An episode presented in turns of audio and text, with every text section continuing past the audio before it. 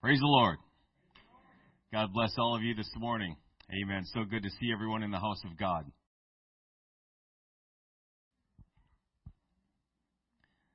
We're going to go to the Lord in prayer as an opening to our service. I think it's appropriate. I think it's meet and right to call the covenant name that He has given us, Jesus Christ, to call on that name in every situation, in our time of need, certainly, but also when things are going awesome. We can call on that name and give Him thanks and praise and worship for the great things He's doing. Amen. Let's call on His name. He has an awesome plan for these services today. I can't pretend to know what everything is, but uh, I'm looking forward to seeing it. Amen. Let's call on Him today. Lord Jesus, you're an awesome God. We worship and we praise you. We laud and we magnify you. We heap glory and honor unto the Most High God. Thank you, Jesus, for this opportunity you've given us today to enter into the presence of God, the very throne room of the Almighty. Lord Jesus, we call on your name today. I pronounce a covenant blessing upon this congregation in the name of the Lord Jesus Christ, that your hand would be upon us for good, that your presence would be in our midst. It is your desire that to dwell in the midst of your people. Come, thou most high God, and dwell with us in this place today. Move freely, move wondrously and gloriously according to your perfect will and according to our desperate needs here today. Lord Jesus, that you would speak with your people and that your people, their hearts would be prepared. Our hearts would be prepared to receive all that you have in store for us.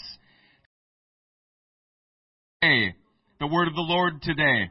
Thank you, Jesus, for your mercy and your grace, your long suffering patience to usward. Thank you, Lord, for your many benefits, your so great things upon us. Oh, hallelujah. We are overwhelmed with your goodness today. We are overcome with the greatness of God in this place today. Hallelujah, Jesus. We worship Jesus. We praise you. We laud and we magnify you. Only you are worthy to receive worship. Only you are worthy to receive praise. Thank you, Jesus. Thank you, Jesus, for all that you have in store. We give you the glory. We give you the honor. In Jesus' name we pray. Praise God. Amen, amen. Thank you, Jesus. God bless you. Thank you. You can be seated. Our young adults class can be dismissed at this time. Amen.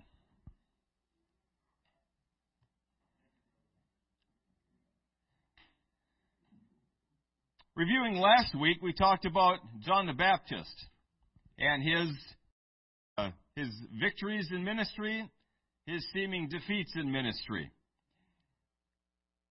Many of the difficulties we face in ministry, we learned, or even just living for God, arise from three foundational areas. We lack understanding of who God is. It's so important that we understand who the Lord Jesus Christ is, that He is victorious, that He is the King of Kings and the Lord of Lords. He's not hanging on a cross anymore. He is alive and well. Praise God.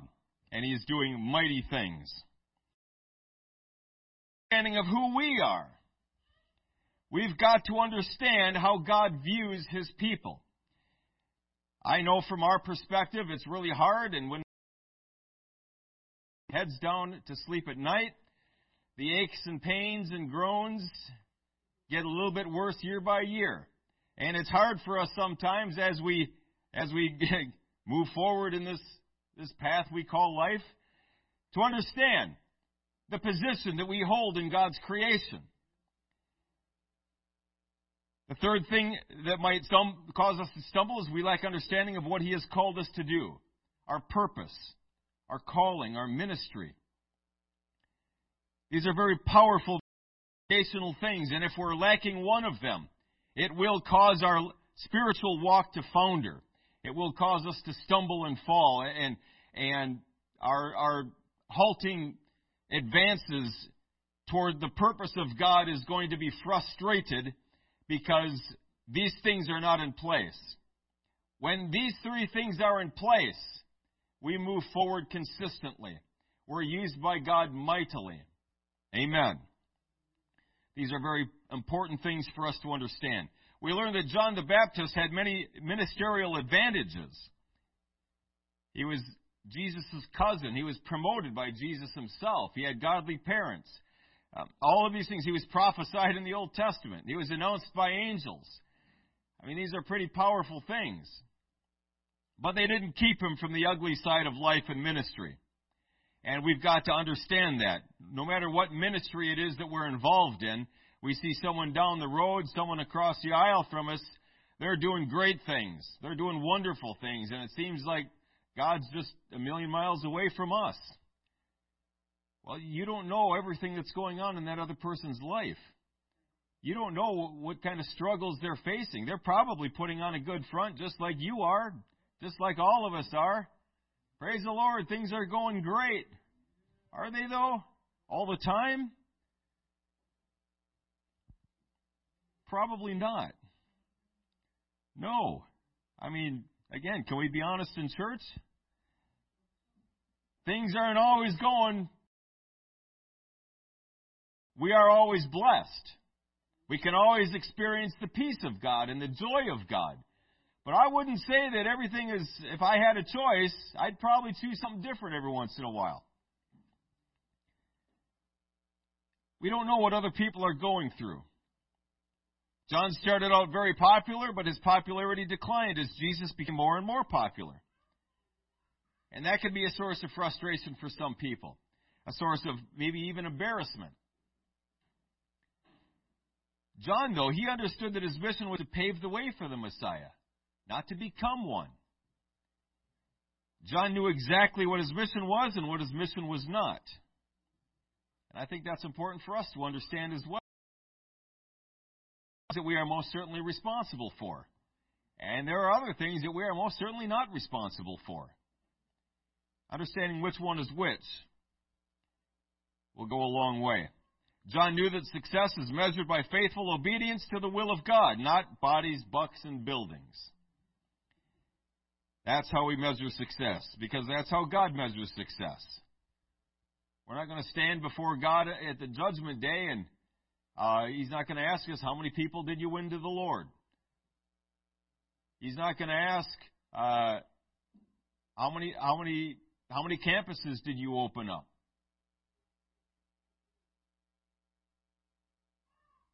He's going to ask, Did you do what I told you to do? Were you faithful in the things that I gave you to do? That's success.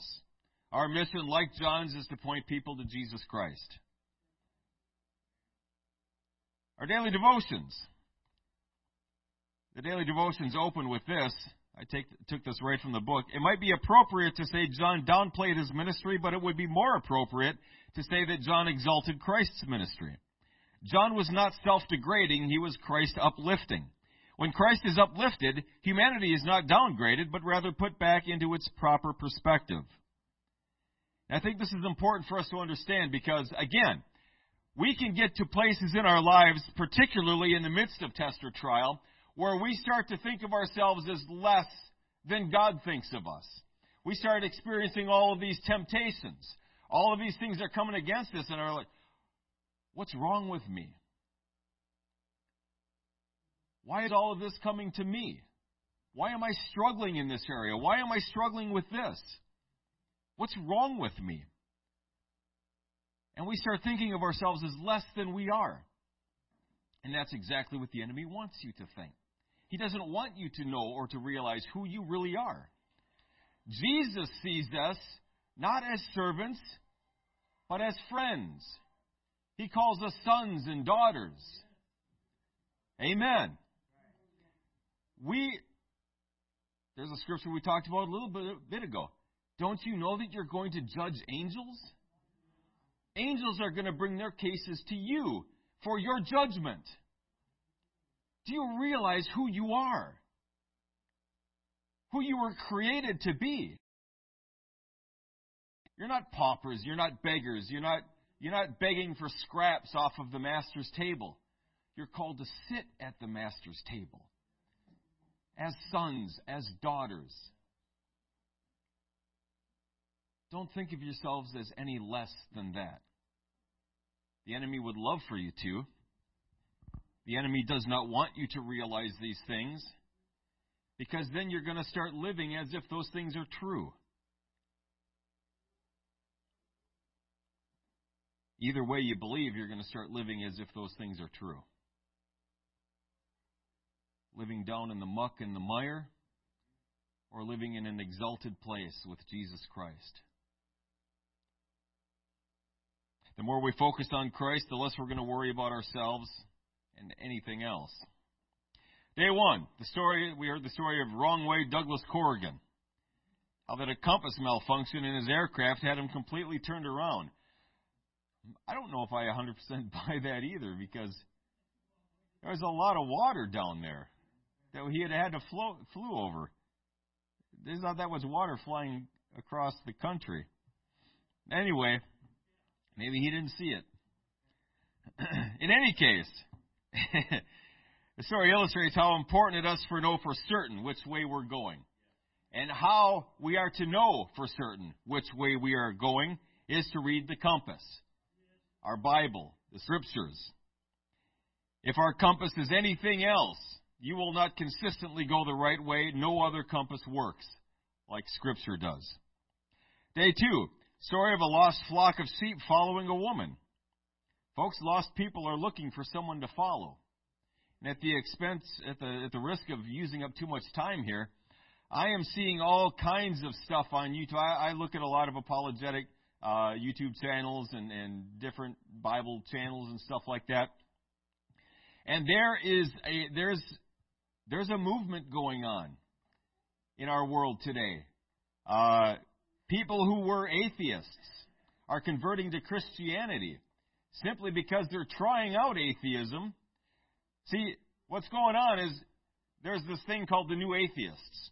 As promoted by people like Richard Dawkins, Christopher Hitchens. I don't know if those names are familiar to you or not, but uh, they're big names in this new atheism. And their their strategy primarily is to uh, just keep repeating the same line uh, and bash Christianity.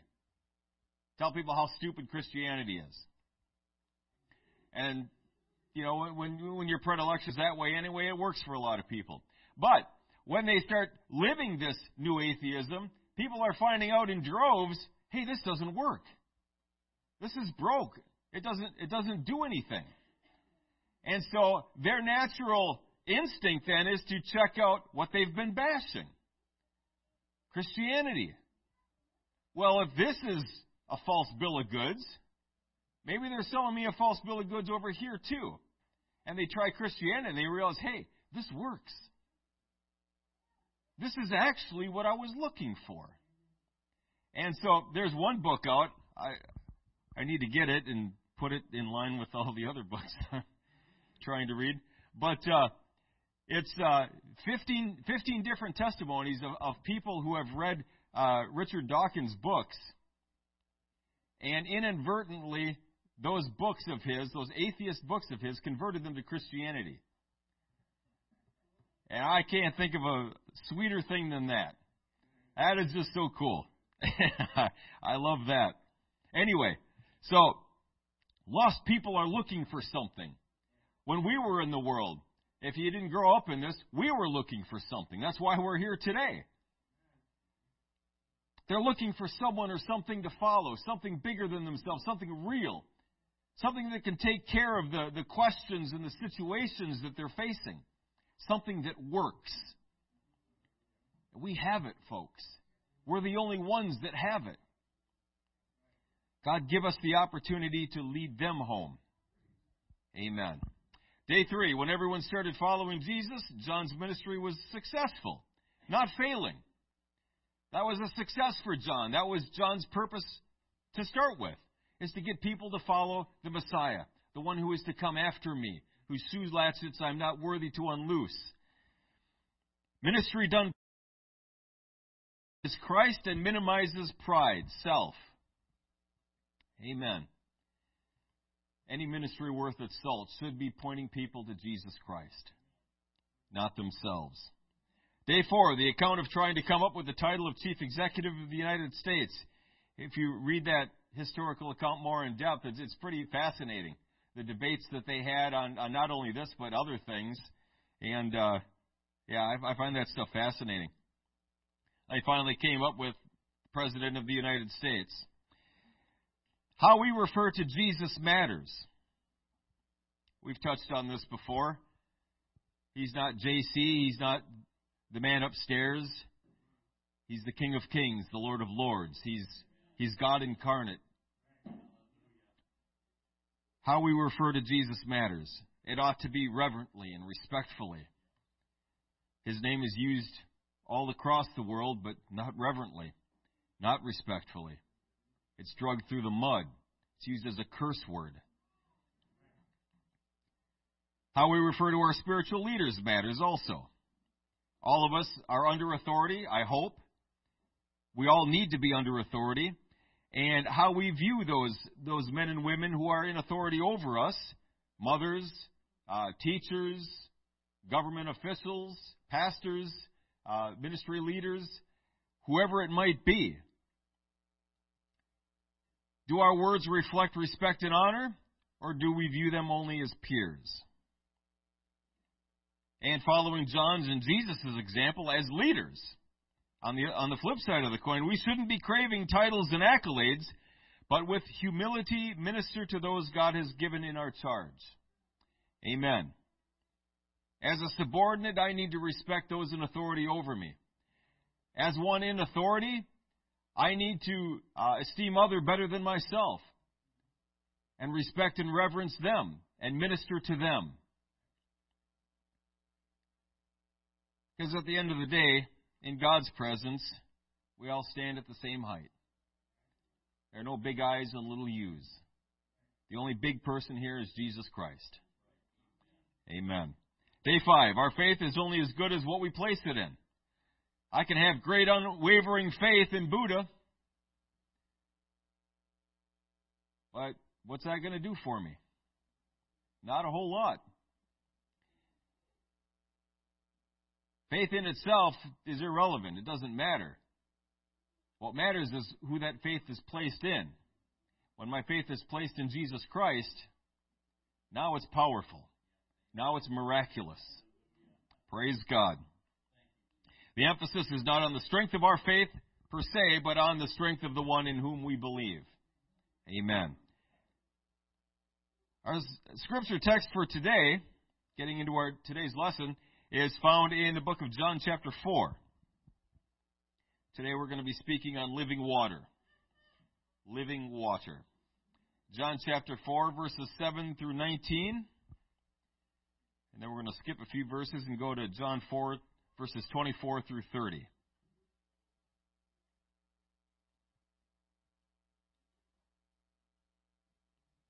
John 4, beginning with verse 7, states this There cometh a woman of Samaria to draw water. Jesus saith unto her, Give me to drink. For his disciples were gone away unto the city to buy meat. Then saith the woman of Samaria unto him, How is it that thou, being a Jew, askest drink of me, which am a woman of Samaria. The Jews have no dealings with the Samaritans.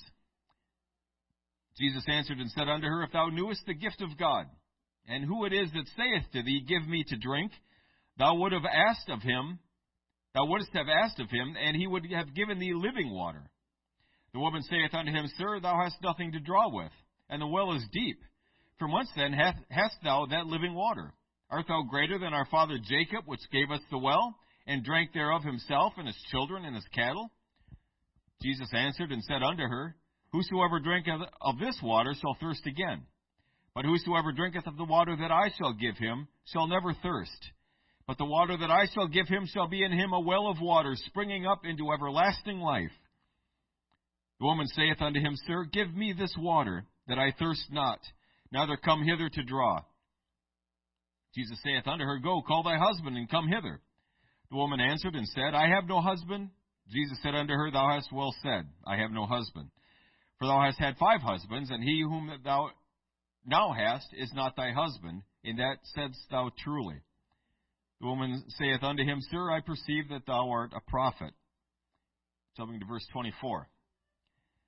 God is a spirit, and they that worship him must worship him in spirit and in truth. The woman saith unto him, I know that Messiah cometh, which is called Christ. When he is come, he will tell us all things. Jesus saith unto her, I that speak unto thee am he.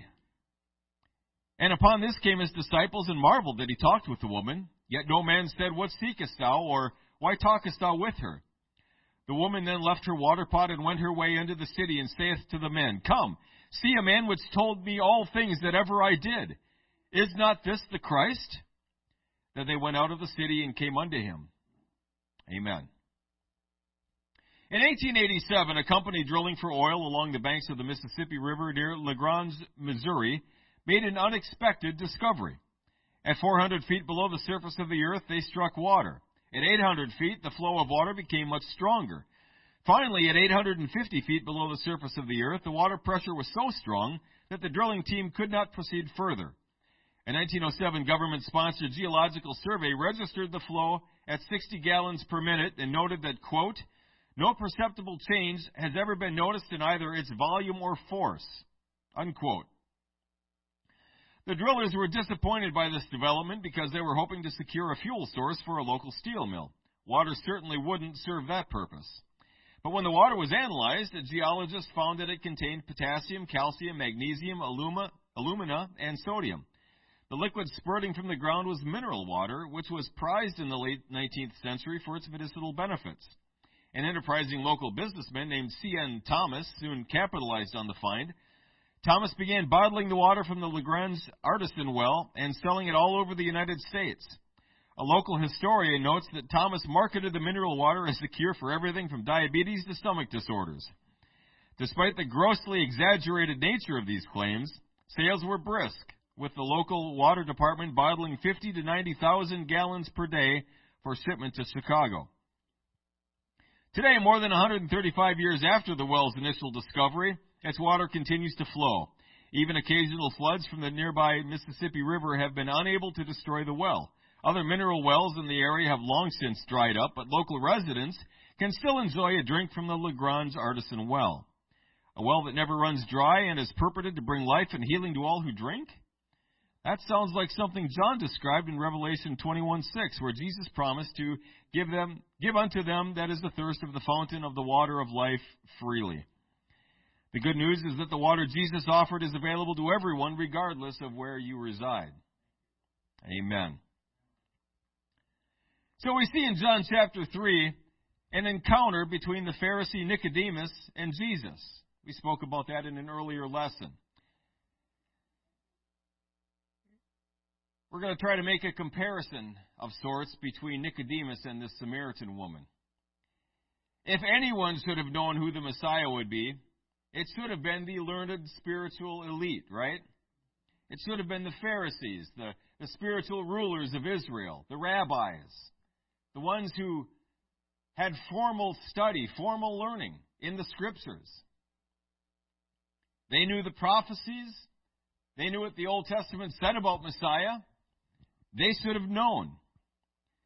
But as this encounter ends between Nicodemus and Jesus, we see no indication that Nicodemus was any closer to recognizing Jesus as the Messiah, let alone acknowledging him as being that Messiah. John 1 and 11 says, He came unto his own, and his own received him not. When military personnel volunteer for a special operations uh, group, someone on a boat volunteers to try out for the SEALs. Someone in the Army volunteers to try out for the Green Berets or, or Delta Force. There is a selection process that ensues. Not just anyone can, can join. You got to be selected. You can volunteer, but most volunteers don't make it. Typically, you would think that in a program such as this, it would be the tall, strong, muscular guy that would sail right through because it's a physical process. Initially, anyway, they just dog you and dog you and dog you until people start giving up. And that's what they want. Who's not going to give up? Who's not going to quit? And so people start dropping out. Statistically, the first people that end up dropping out are the big, strong, burly guys. Why is that? Typically, those big, strong, burly guys have no endurance.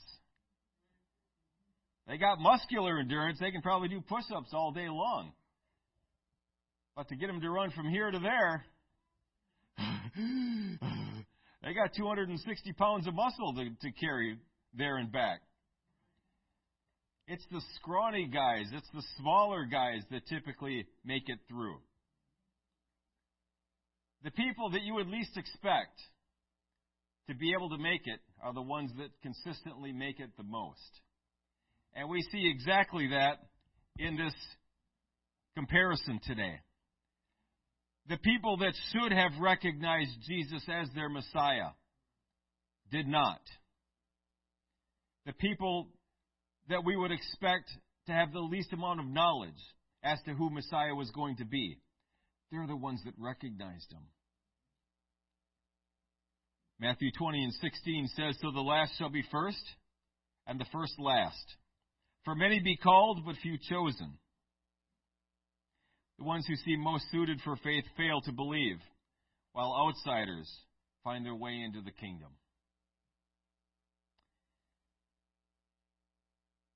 The Samaritan woman was no different. We'll see that as we move through the lesson today. Jesus was traveling from Judea in the south to Galilee in the north. It was about a three day journey for him. I had to go to Madison uh, on Friday. I was thinking about that. I'm going 70 miles an hour. 100, 150 years ago, people were going 10 to 15 miles a day. Wow. It's quite the difference. Because of their intense hatred for the Samaritans, many devout Jews refused to travel through this region. Jesus, however, was unmoved by local prejudice. He didn't hesitate to travel straight through the heart of Samaria. At about the sixth hour, or around noon, when the sun was at its peak, Jesus met a woman of Samaria at a well of water. Now, the first question most of us probably ask or have asked is Noon is the heat of the day. That's where the sun is at the highest. Why would this woman be drawing water at noon? The answer is fairly obvious as we read through the story. Uh, she didn't want to talk to anybody. No one else would be out there drawing water at noon. That's why she was out there. She didn't have to hear the jibes and the jeers and the, the snickers, perhaps, the comments.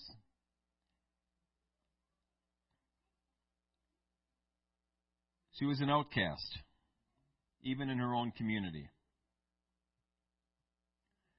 And so when this Jew, this male Jew comes up and starts talking to her, she was flabbergasted. She didn't know what to make of it.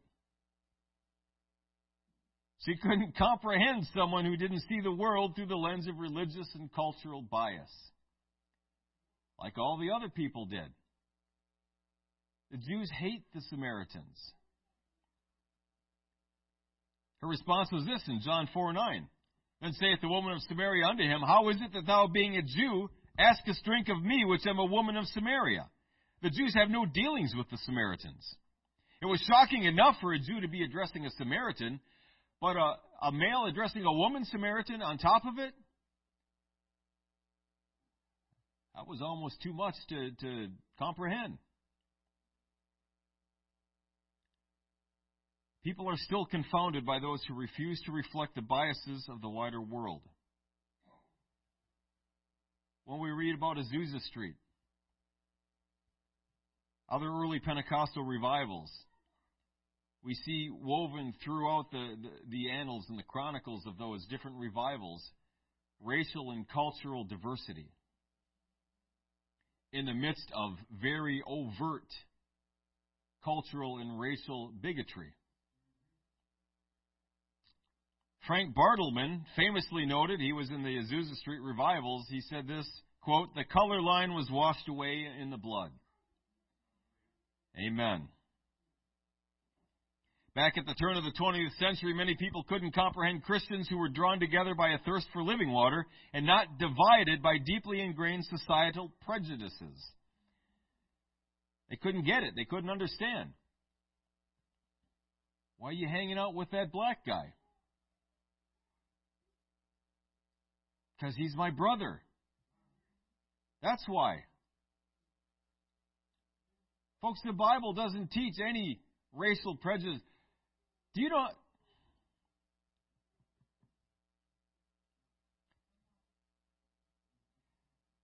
Do you realize how stupid it is to base your opinion of someone on the amount of pigmentation in their skin? I mean, how ridiculous is that? And since we're on this anyway, do you realize where that, where the, there is a scientific basis for people's prejudice and racial bigotry? Do you know where that comes from? Charles Darwin. Charles Darwin is where that comes from. And I don't know how many people, oh man, he's great. He's awesome. He, he said this and that. Yeah, do you know what else he said? He said, You're less evolved than I am. That's what he said. And it wasn't inferred, folks. It's right there in black and white. They are less evolved than the whites. So now people had a scientific basis for it. I'm just following the science. Science is, is writing something a, on a page. That's science. Where, where's the proof? Where's the evidence? Where's the, the experimentation? Anyway, it's it's ridiculous, folks. It's ridiculous. It's so stupid. I don't know what else to call it. It's dumb. It's ridiculous. It's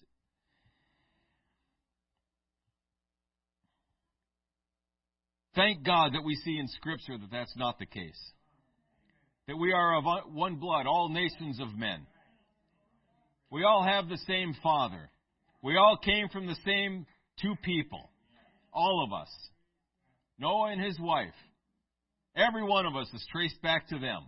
Black, white, brown, red, yellow, doesn't matter. We're all traced back to that. Acts 10, we see God having to deal with some of Peter's prejudices against the, uh, against the Gentiles. I, I don't touch unclean things, Jesus. God had to tell him three times what I have called clean. Don't you call unclean.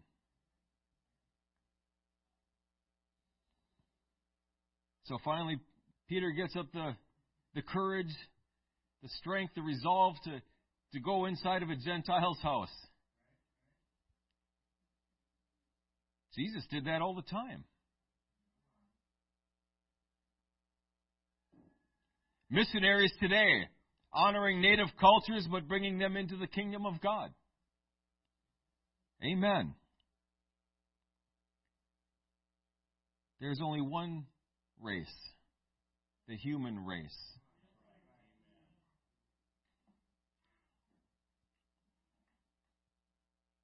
I grew up in a, a household that was prejudiced.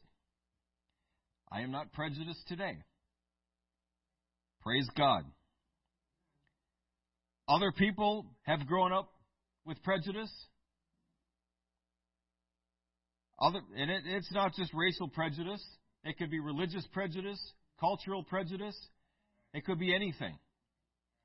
I'm just focusing on the, the low hanging fruit. But it could be anything. God seems to desire diversity. Look at his creation. Can you imagine how dull and bland this world would be if every flower was red?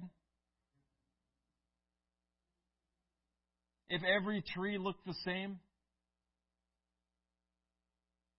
One kind of animal out there? All of us had the same face?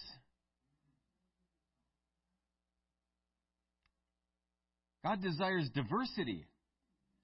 He wants a multitude of things out there, differences. He loves that. God created some of us white, and some of us black, and some of us olive. He created some of us with hair, and He's blessed some of us without. Amen.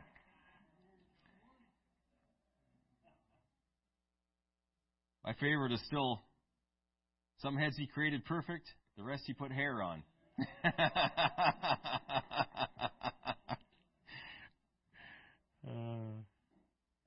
I'm just going to go with that because that sounds that sounds right.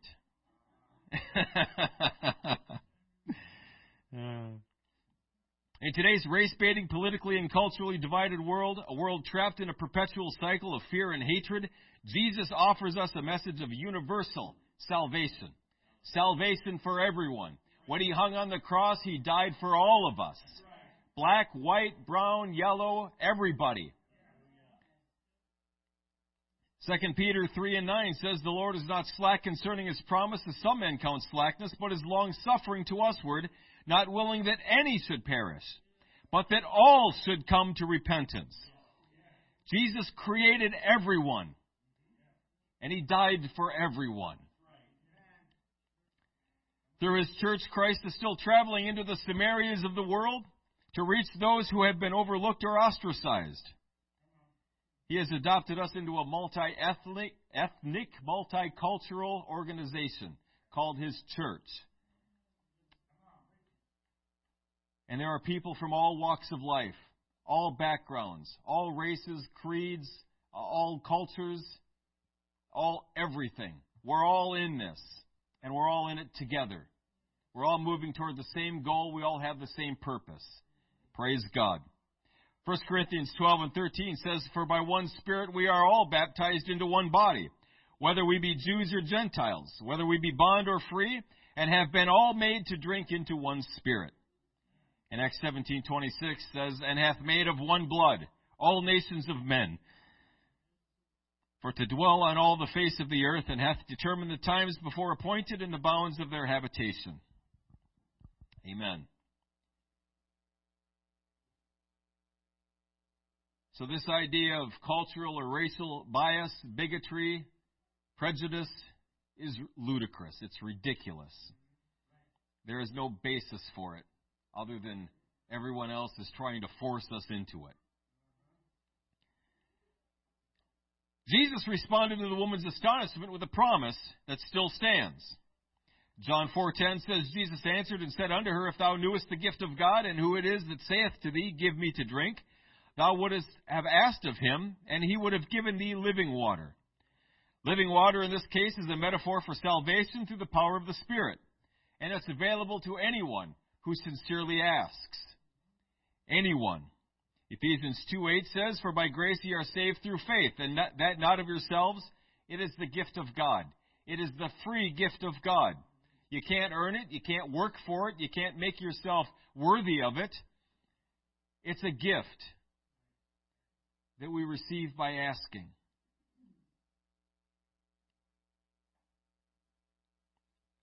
This particular woman didn't understand the promise Jesus gave to her because she didn't know who it is that saith to thee, Give me to drink.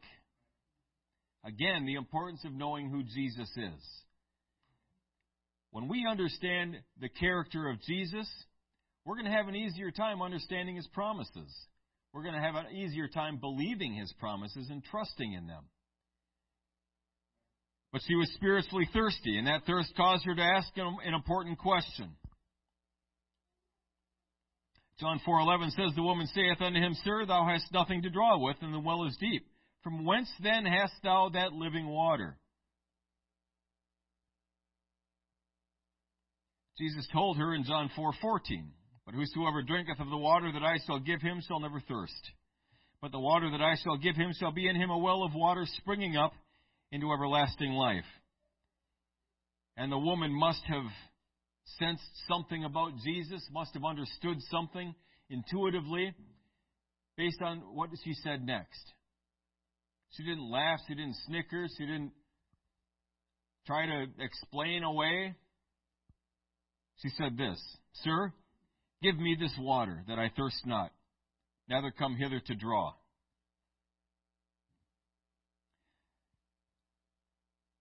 Now I'm noticing that last part. Neither come hither to draw.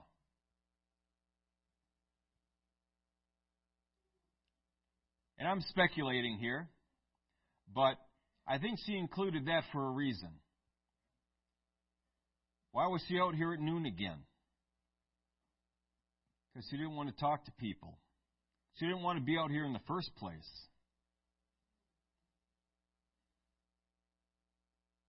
If I have this water where I'll never thirst, I won't have to come out here and suffer the jibes and suffer the jeers and suffer the comments again. And Jesus touches on that. John 4:16 says, Jesus saith unto her, Go call thy husband and come hither. The woman responds, I have no husband. Jesus says, Thou hast well said, I have no husband. Now, some points to make about this. First, it takes two to tango, doesn't it?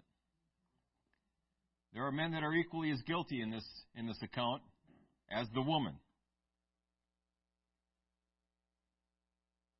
Her sin was not any greater or any lesser than any other sin in the sight of God. And again, we have difficulty with this concept. The white lie is just as bad in the sight of God as, as a mass murder. How could that even be possible? Well, see, we don't understand some things. We don't understand the perfection and the holiness of God.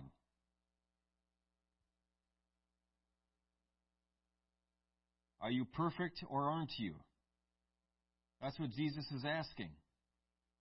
Do you measure up to my standard or don't you? If you're guilty in any point of the law, you're guilty of all of the law.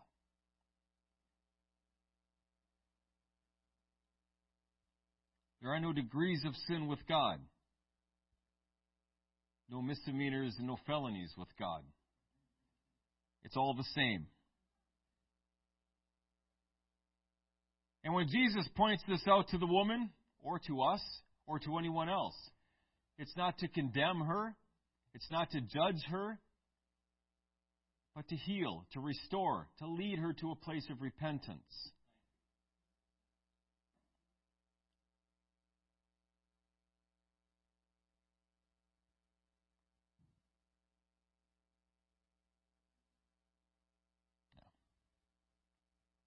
If I have an infected wound, I can't just put a bandage on it and call it good. I can't see it, you can't see it, so we're good. Know, that wound is still festering, isn't it? It's still going to get gangrene and rot my arm off. I got to get in there and scrub. I got to scrape all the infection out. And that's fun, isn't it? Everyone looks forward to that. No, that hurts. It's painful. It's hard. But it's got to be done. It's got to be done, folks. There are things in our life. When I came to the Lord, there are all kinds of things I brought. Big bags full of stuff. Just like you did. And I'm still unpacking some of that stuff. And so are you. But it's got to be unpacked. It's got to be worked through. It's got to be cleaned out for me to move forward in God. And it's hard work. It's not easy. Don't think it. Don't think I'm uh, standing up here saying, eh, "You just take care of that. One, two, three, bam, bam, bam, we're done. Yay." Uh-uh. It's going to take some of us a long time and a lot of work to do this. But it's got to be done. Because I promise you, folks, you just shove that down, you put a band aid over it, it's going to pop up. It's going to pop up worse and worse and worse. Take care of it now. There was a nonsensical saying that I, I used to say a lot. If you got to eat an elephant, eat it when it's small.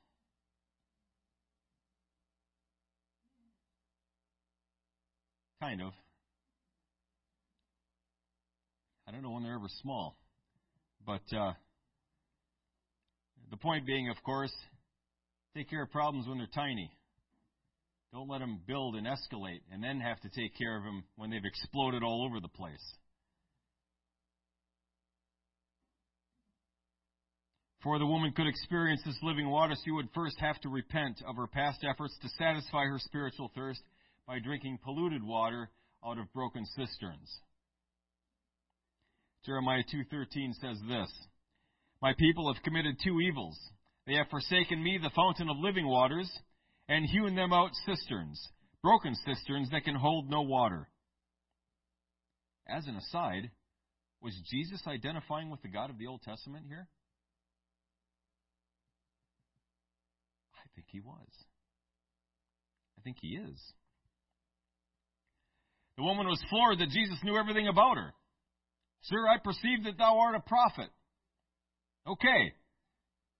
Again, let's contrast the Samaritan woman's response to Jesus' words with the absence of spiritual awareness demonstrated in John chapter 3 from the mouth of Nicodemus. Whereas Nicodemus, the learned scholar, all he could muster was to acknowledge that Jesus was a teacher sent from God. Woman had no formal learning. I don't know what kind of teaching she got as a Samaritan, but her hunger and her perception more than compensated for any lack of spiritual pedigree or learning, because she arrived at the truth. Not quite there yet. I perceive that thou art a prophet. Not quite there yet, but she's already doing better than the formerly educated ruler in Israel. Hebrews 4:13 says this: Neither is there any creature that is not manifest in his sight, but all things are naked and opened unto the eyes of him with whom we have to do. Jesus sees and he knows everything about you and about me. We're not hiding anything from him. So when he presents something to us, understand that he knows the answer already. He knows what you thought. He knows the condition of your heart. He knows what you said. He knows what you did. So just confess it to him. He's not seeking something against you.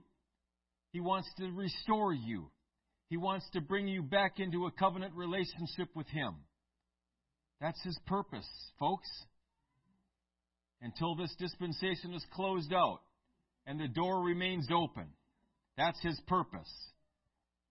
Is to seek and to save that which was lost. God brings up our sin in our own lives so that we can be cleansed, healed, restored. John 4, 28 and 29 says this The woman then left her water pot and went her way into the city and saith to the men, Come, see a man which told me all things that ever I did. Is not this the Christ? Ah, there she goes. She got it. She got it. Rather than run from Jesus in shame and disgrace, rather than run from the people that she's been running from for uh, who knows how long, she ran right to him. She ran away from Jesus excited. You gotta come, you gotta come hear this guy. You gotta come see him. She got from man to prophet to Messiah. Boom, boom, boom. Just like that. This social outcast that only felt comfortable drawing water where no one else would be around ran to tell everyone about her encounter with Jesus. Amen. This wasn't a friendly crowd, folks. There were no friendly faces out there for her. But she ran to him anyway and gave them her testimony. This is what Jesus did for me. How powerful is a testimony, folks? The residents of Sychar must have been just as thirsty for living water as the woman at the well. John 4:30 says, "Then they went out of the city and came unto him." Again, folks, this is around noontime. Middle of the day. People got things to do. They're busy. They got jobs. Blacksmiths got to make horseshoes. People out in the out in the farms doing whatever it is they did. I know what people do on farms today. They filter oil. They bang out nails. I worked for a farmer for a while. People were busy. They had responsibilities to take care of. And yet, they came out to see this guy. John 4, 39 through 42 says this Many of the Samaritans of that city believed on him for the saying of the woman which testified, He told me all that ever I did. So when the Samaritans were come unto him, they besought him that he would tarry with them, and he abode there two days. And many more believed because of his own word, and said unto the woman, Now we believe, not because of thy saying, for we have heard him ourselves, and know that this is indeed the Christ, the Savior of the world. Their lives were transformed, initially, first and foremost, because of the testimony of this one woman. Later, because they heard Jesus for themselves. And isn't that the exact pattern we are called to emulate? Giving someone our testimony. This is what Jesus did for me. They want to hear more. So we lead them to Jesus. And they hear the words of Jesus themselves. And they believe on Him. This is a very simple and very powerful technique, sharing our testimony with someone else. And folks, you can do this from day one. How long had the Samaritan woman been living for Jesus? How long has she been in church before she started sharing her testimony? Like three seconds.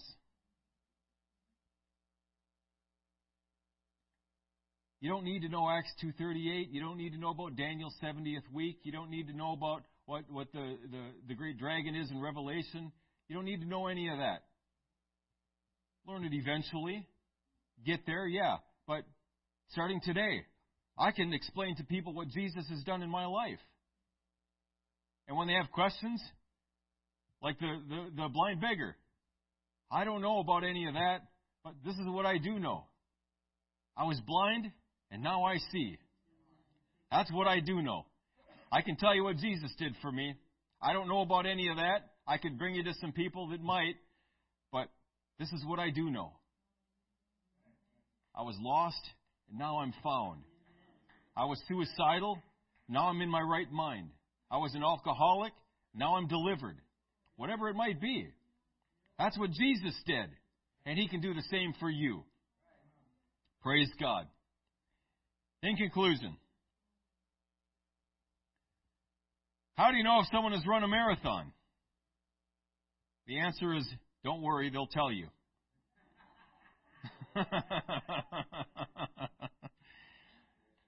this old joke alludes to the fact that most of us love to talk about our interests and accomplishments with anyone who will listen. If you have noticed automobile window decals bearing the numbers 13.1 or 26.2, you can be sure the person who owns that vehicle is passionate about running and wants the world to know. It's not just runners who like to show off, though. The rear, window of an automobile seems to be a good place to brag about your family's honor student, the national parks you've been you visited, or any other accomplishment that can be commemorated with a decal. When something good or noteworthy happens in our lives, we usually feel an overwhelming urge to share it with others. You may know someone who is newly engaged to be married. The couple probably made it a point to share that news on social media. You don't have to ask. They're looking for an opportunity to inject their good news into every conversation. They want the world to know they are in love. Considering this, it is an interesting thing how silent some Christians are about their faith. It's almost as if we don't really consider the good news of the gospel to be good news at all. Some Christians treat their faith like an embarrassing family secret. Only those who are closest to us have any inkling that we profess the name of Jesus. The Apostle Paul was a devout Pharisee who was headed for Damascus for the purpose of wiping out the Christians in that city when he had an encounter with the Lord Jesus. From that point forward, he made it his mission to share the good news of the transforming power of the gospel with everyone he met. Paul told King Agrippa that when Jesus first spoke to him outside Damascus, the Lord pledged to make him, quote, a minister and a witness, unquote. Paul spent the rest of his life fulfilling that calling. And what about us? Are we guarding our faith like, like it's a state secret? Or are we following the example of Paul and the Samaritan woman and urging everyone we know to come, see a man? We have good news, so let's share it with everyone we know. Amen. Let's all stand.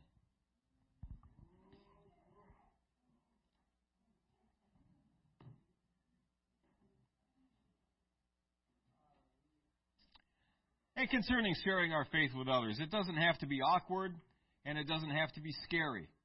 It can be very natural. It can be. You guys know I'm introverted. I have a tough time just walking up and talking with people I don't know. Very tough time. But when I'm in a conversation naturally, it always comes up. Somehow it comes up. And that's that's easy, even for me. You don't have to force it. You don't have to you can if you want, but you don't have to stand on the street corner with a Bible in your hand and preach Jesus. But just one on one. We talk with people all the time. Every day. We can share our faith, what Jesus has done for us. Amen. It's easy, and it's the right thing to do. Because, folks, I don't know where I would be if someone didn't share this with me. I didn't know this. I wasn't raised this way. Someone shared it with me inadvertently, but they were sharing it with someone else, and I kind of overheard. But uh, I got it anyway. I was the Samaritan woman, he was the Pharisee. he never got it. but I did. Praise God.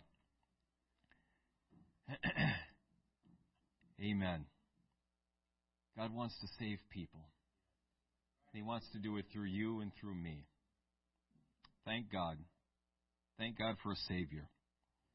Lord Jesus, we worship you. We're so thankful for you, for the words that you've spoken unto us today. I pray, Lord, in Jesus' name, that as our service continues, you would continue to move freely, minister according to each need, do wondrously and gloriously in this place according to your perfect will.